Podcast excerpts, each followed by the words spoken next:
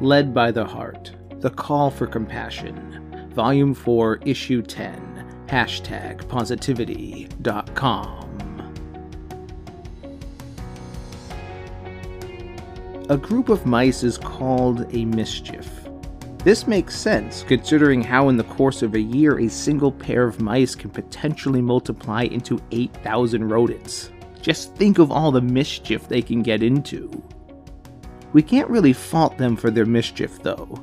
After all, their highest aim is to merely survive the day.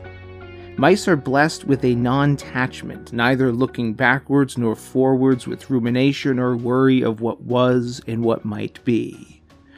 Only the present touches them, for their eyes look solely onto the needs of the day, come what may. Humans, though, are an entirely different kind of creature. We have a much harder time letting go, and are often instead compelled to ruminate and worry, passing blame and speculation backwards and forwards. Compound this attachment with projection, deception, and misconception, whether real or perceived, and we can sometimes feel robbed of desired joy, left with nothing but fodder for grief and pain. If we allow it, Perhaps we can learn much from the advice of mischievous mice. Perhaps.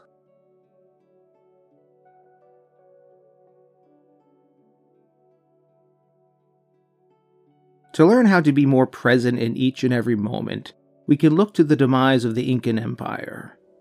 The population of 10 million people took a rather mousy approach after being conquered by only a few hundred Spanish conquistadors when their rulers, whom they viewed as gods, were ruthlessly and publicly murdered, the general population of the empire readily accepted their situation as what was done. They had no worry over the past, because what's done is done, and they had no concern for what lay ahead because no one knows what the future may hold.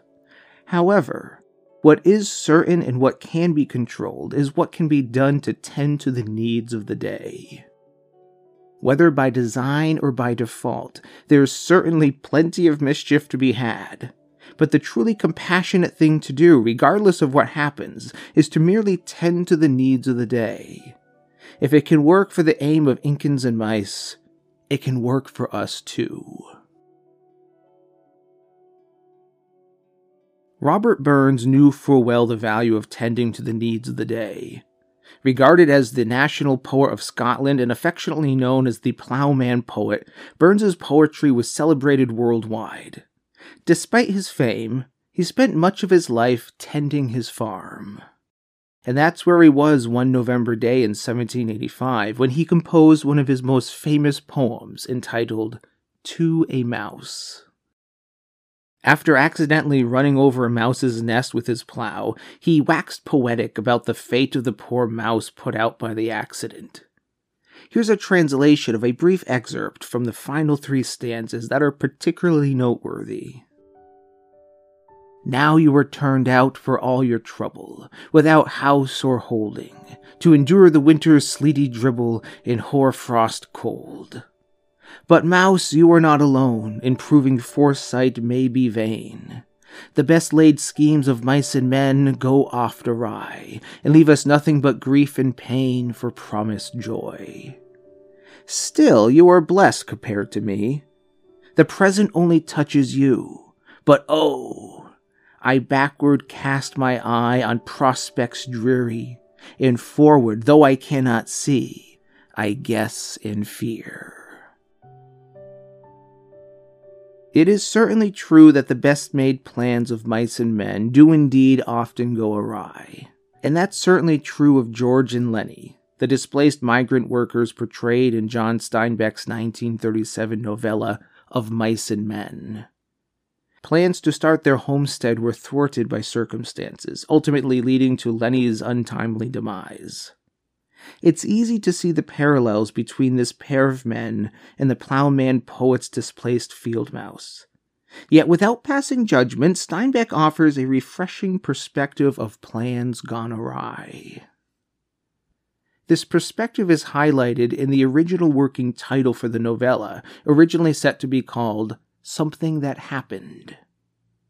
This title seems especially appropriate considering something that happened early in the development of the book. After finishing the first draft, Steinbeck's dog ate half the manuscript, leaving nothing but confetti sprinkled across the floor. Rather than getting angry at the dog, Steinbeck took solace knowing the dog had no malice. Instead, he playfully wondered perhaps the dog was merely offering criticism. His graceful handling of this episode bears a striking resemblance to the demise of the Incan Empire. It's simply what was done.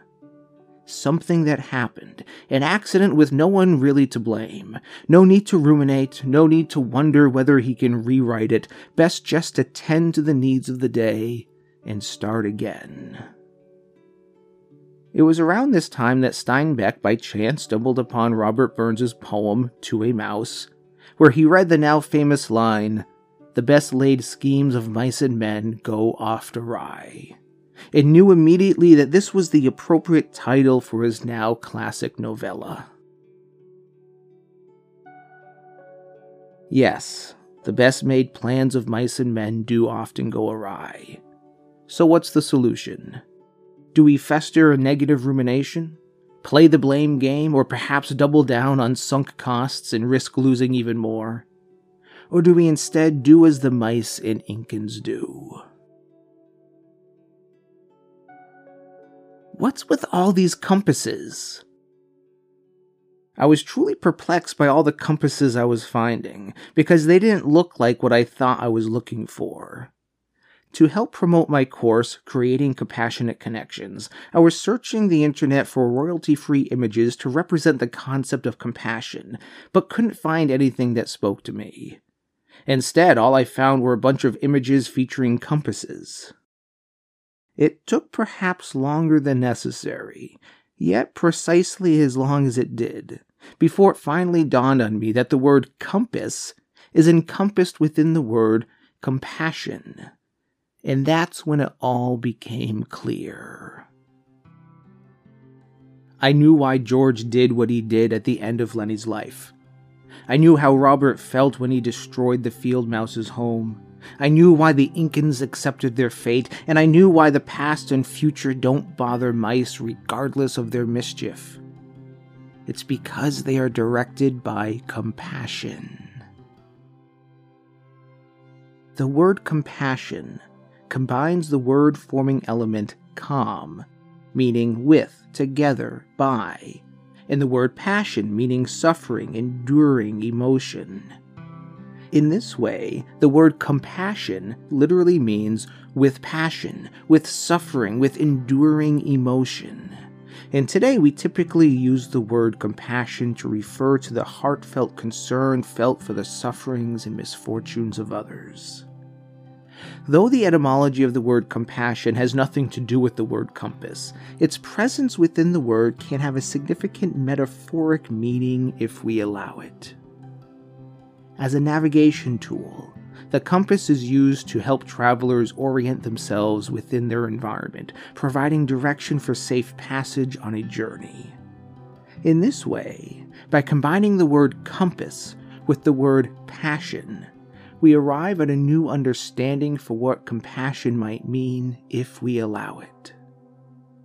At its highest aim, to have compassion is to be led by the heart, encouraging us to help one another when plans go awry, providing direction for safe passage on our shared life journey.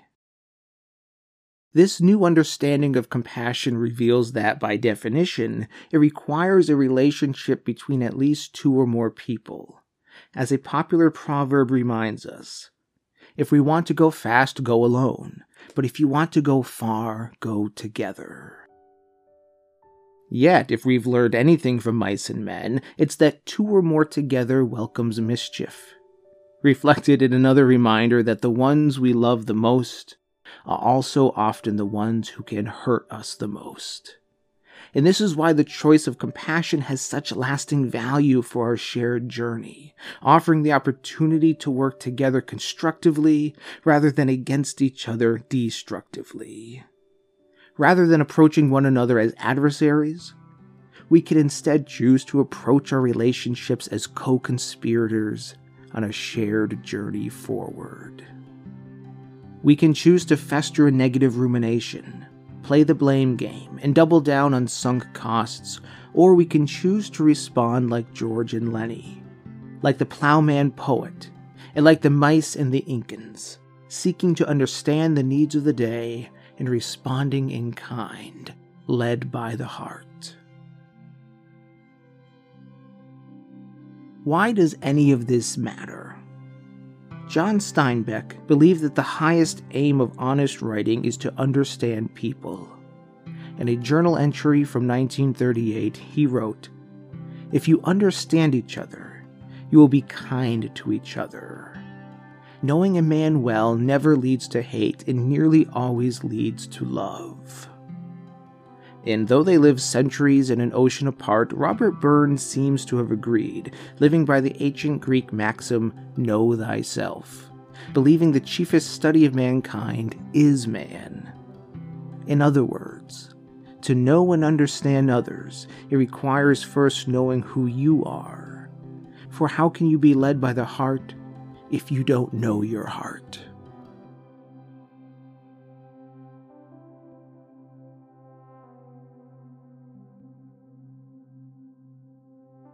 This matters because the best made plans of mice and men often go awry. Choosing to be led by the heart through compassionate connection with others will help to collectively tend to the needs of the day with kindness, respect, and dignity using our influence as a force for good regardless of what was done.